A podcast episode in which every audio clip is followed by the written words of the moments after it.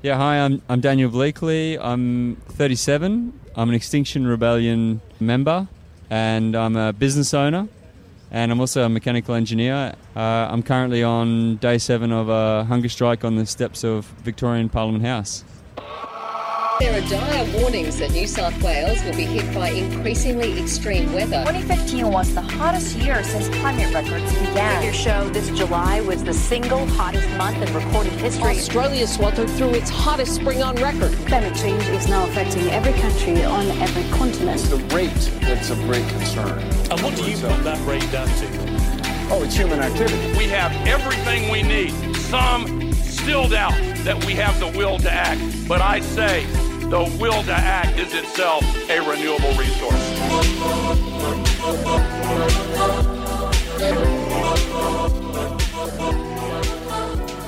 Too noisy. It's actually absolutely perfect. A little bit of background noise, the trams, and Rad. the bloody flies. How much do you hate flies right now? Actually, nah. The, the problem the problem with flies, problem with when you're doing a hunger strike, problem with flies, if one goes in your mouth and you swallow it, then That counts as eating. yeah, you're gone. You have to start again. Have, have you thought just idly how many calories are in that fly? I reckon there's at least half a calorie. At I, don't, I don't know. I'm just I've got no idea. so I'm here The on thing the. Thing about flies is Eating any good flies lately?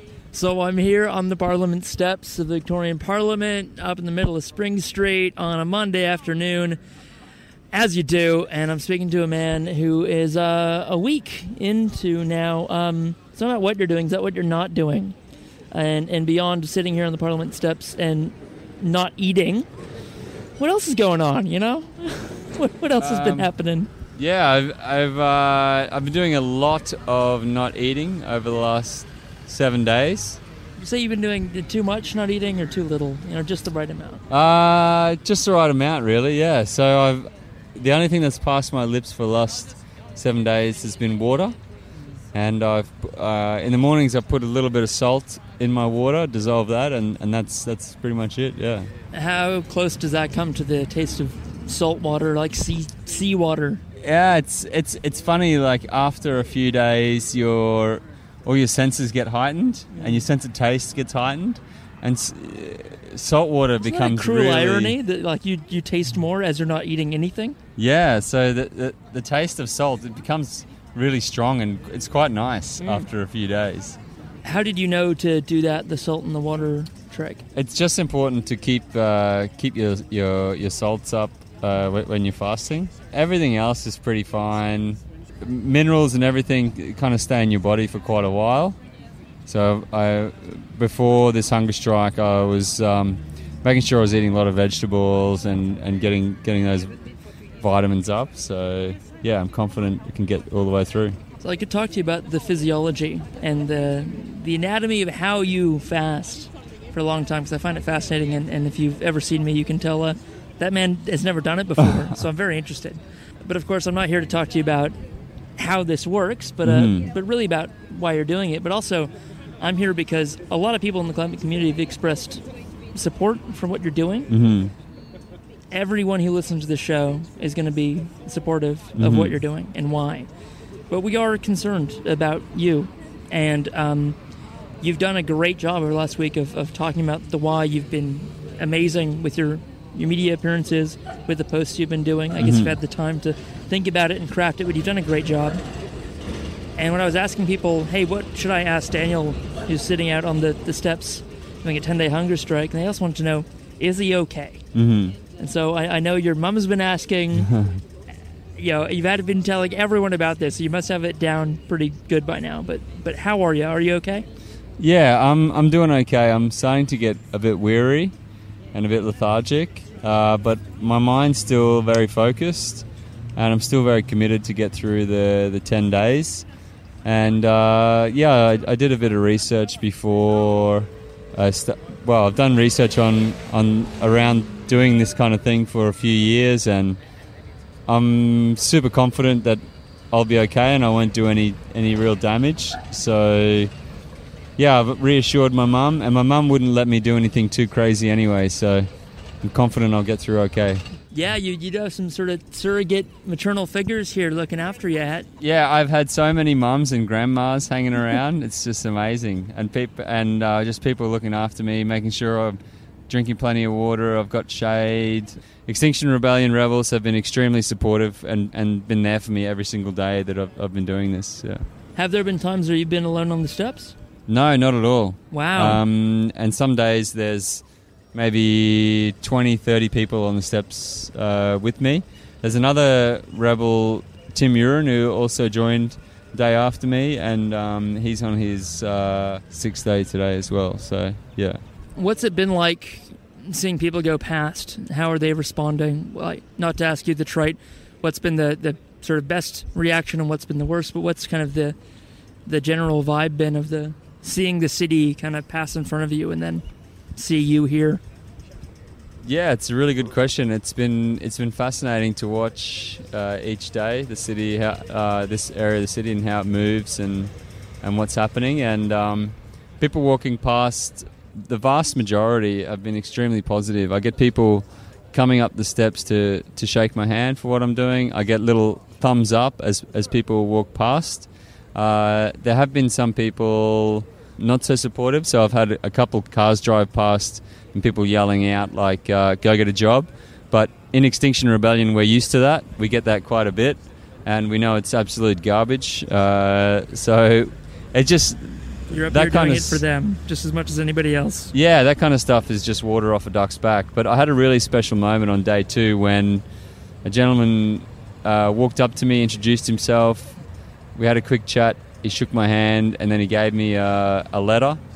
And um, it was a really touching letter that that said uh, how much he supported what I'm doing, and that how he changed his view on some things because of a soul pl- protester, and that each night he has he has uh, young young children and, and they they have a little uh, tradition where each night they go home and they talk about one great thing that happened today. And he said tonight I'm going to go home and tell my six year old daughter that I met Daniel on the steps of, of Parliament. And it was really touching and I, I shed a tear when I when I read it. And um, yeah I'll be I'll be keeping that letter for a very long time.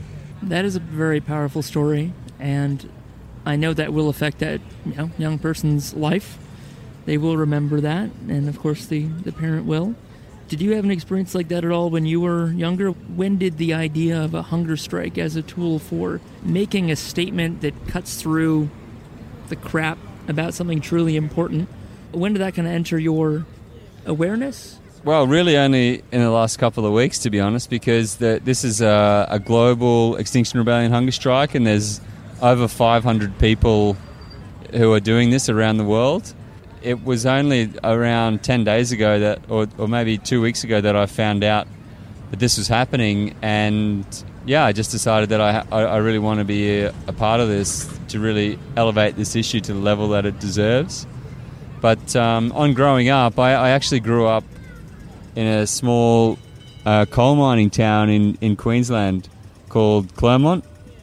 And Clermont has become famous recently because it's the closest town to the, the Adani mine.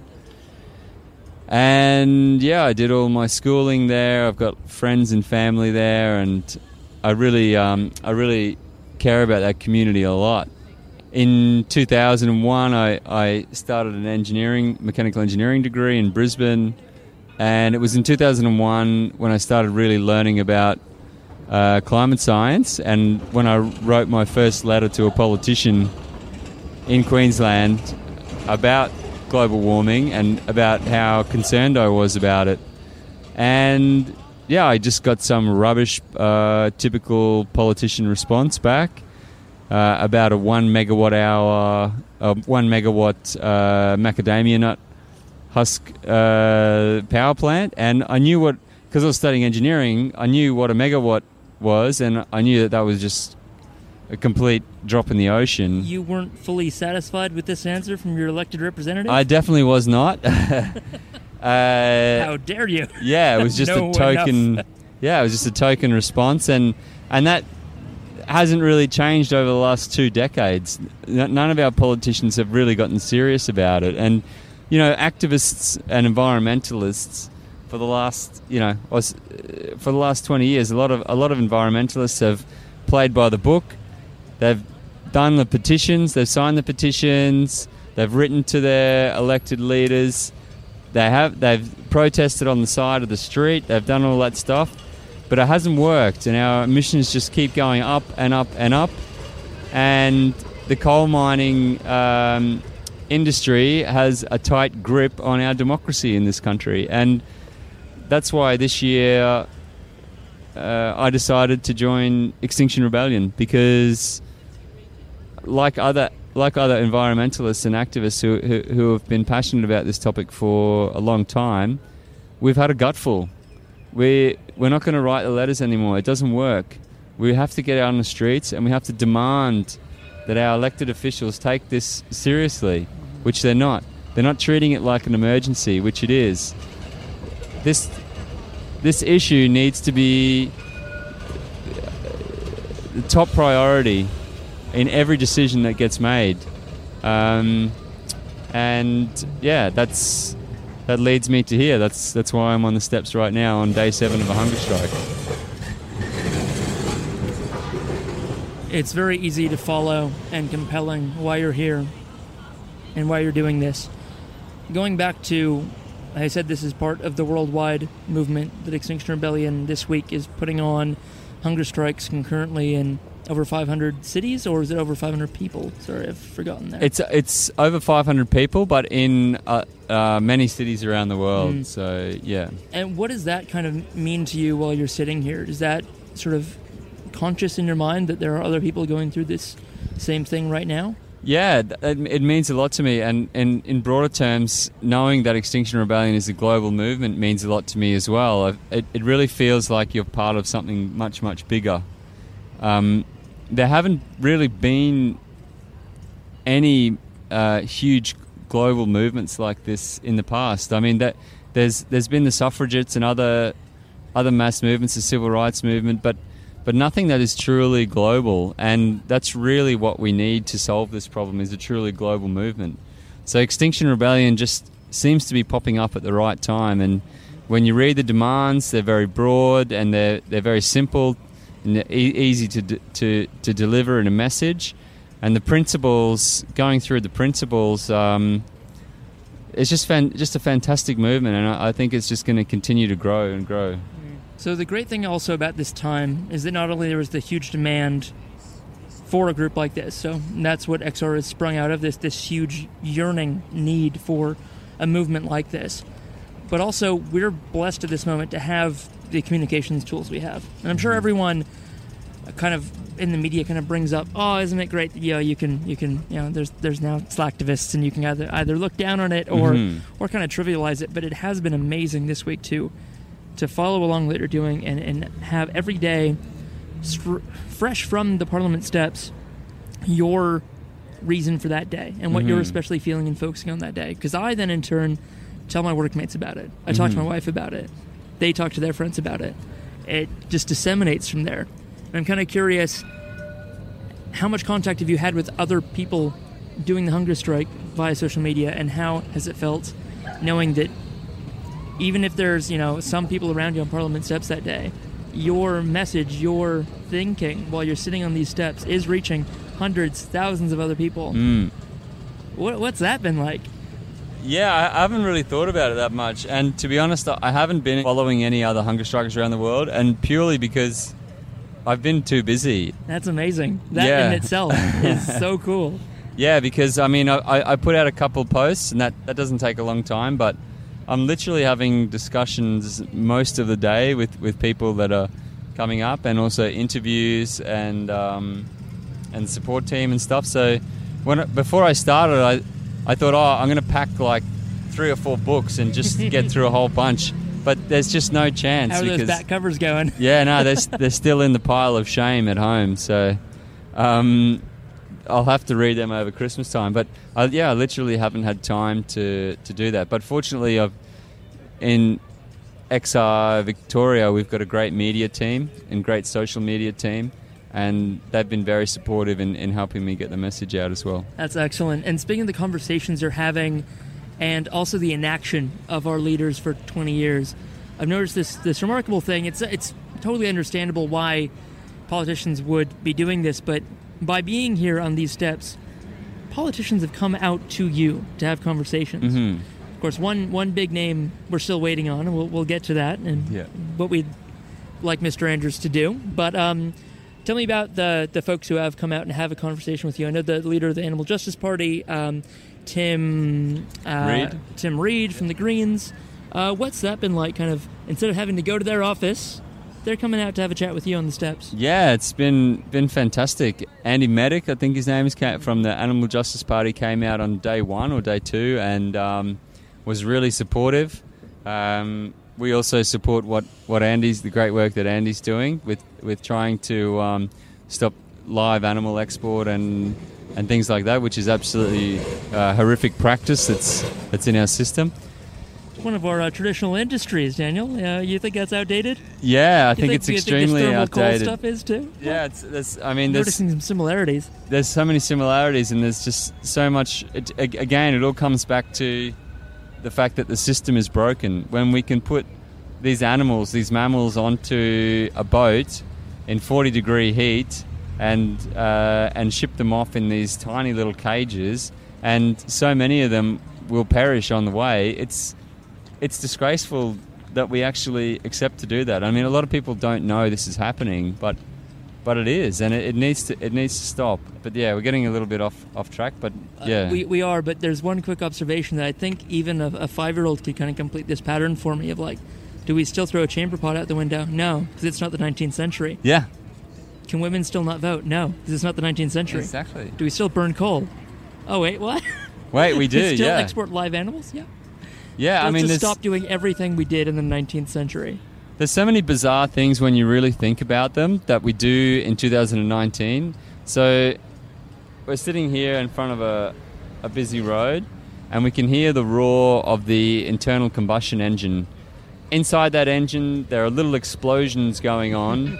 that it's burning uh, fuel, and then exhaust is uh, this toxic smoke is coming out of the exhaust pipe. It's going into the air. We're breathing it in. Our children are breathing it in. And it's 2019, and this is our primary mode of transport. This Li- literally th- th- millions of years old, that fuel.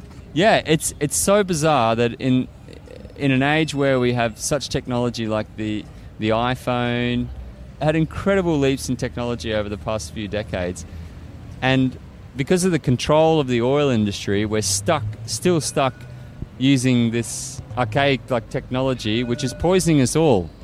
And uh, I, I, it's really fortunate that we've got companies like Tesla who are producing the best cars in the world and outperforming by a long way, outperforming all internal combustion engine vehicles as well. So bring on that future, but While The- we're quickly on the tangent, mhm. it's topical. We're on the steps. Uh, Cybertruck.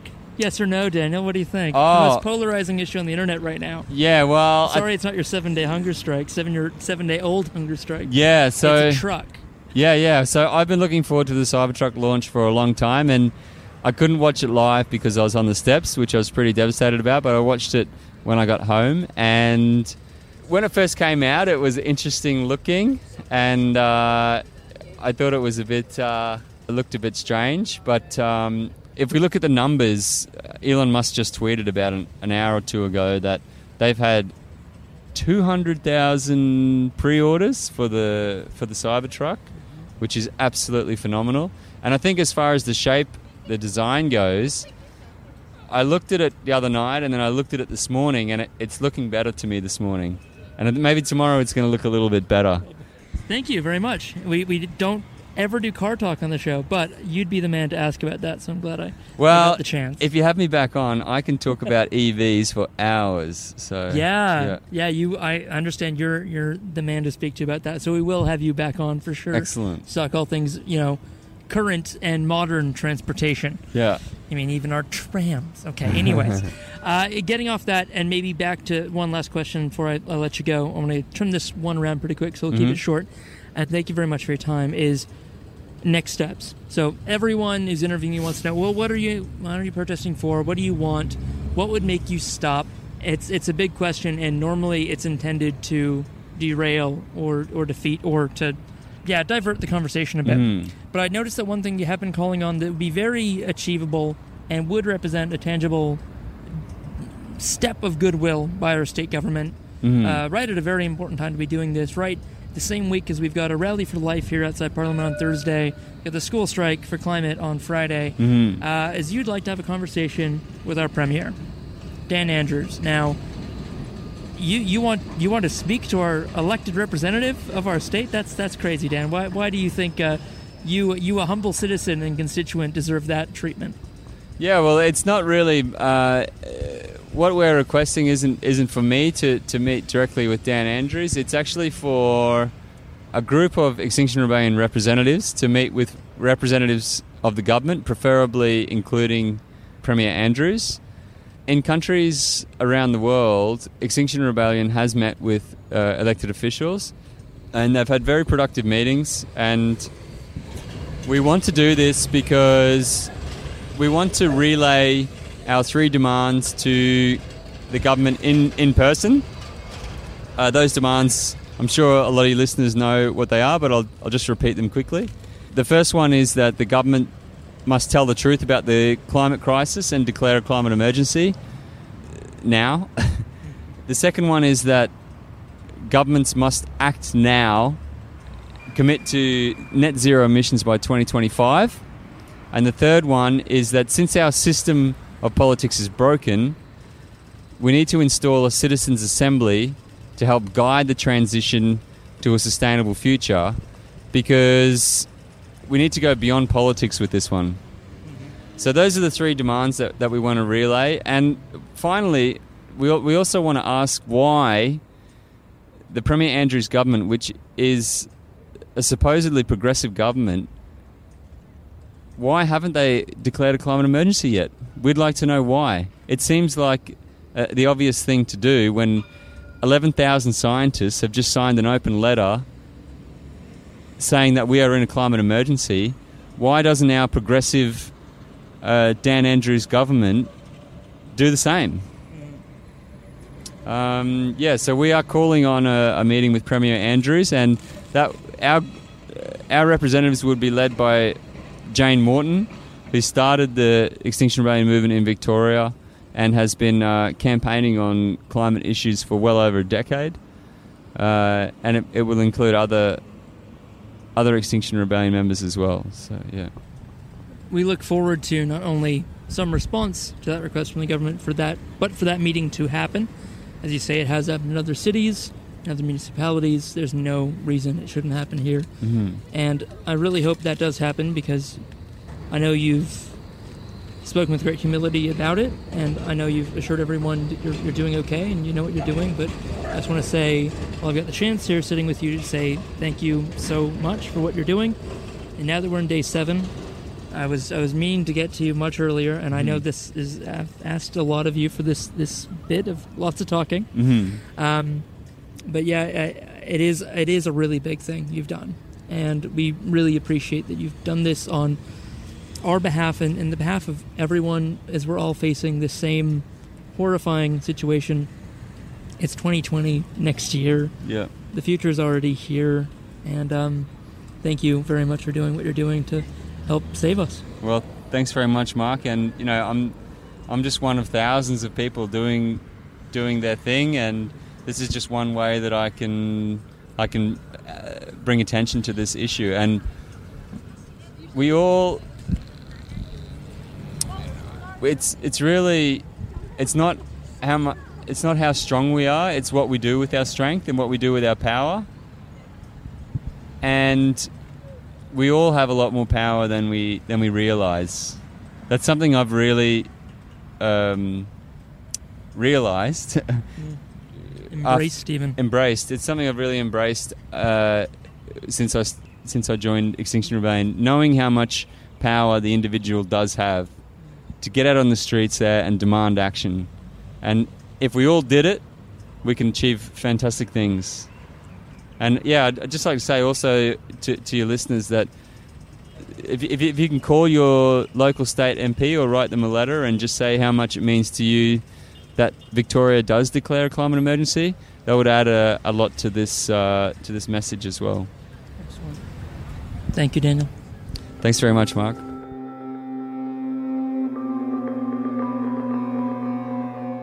Thank you for joining us. You've been listening to Climactic, the flagship podcast of the Climactic Collective, a podcast network dedicated to lifting the voices of the climate community.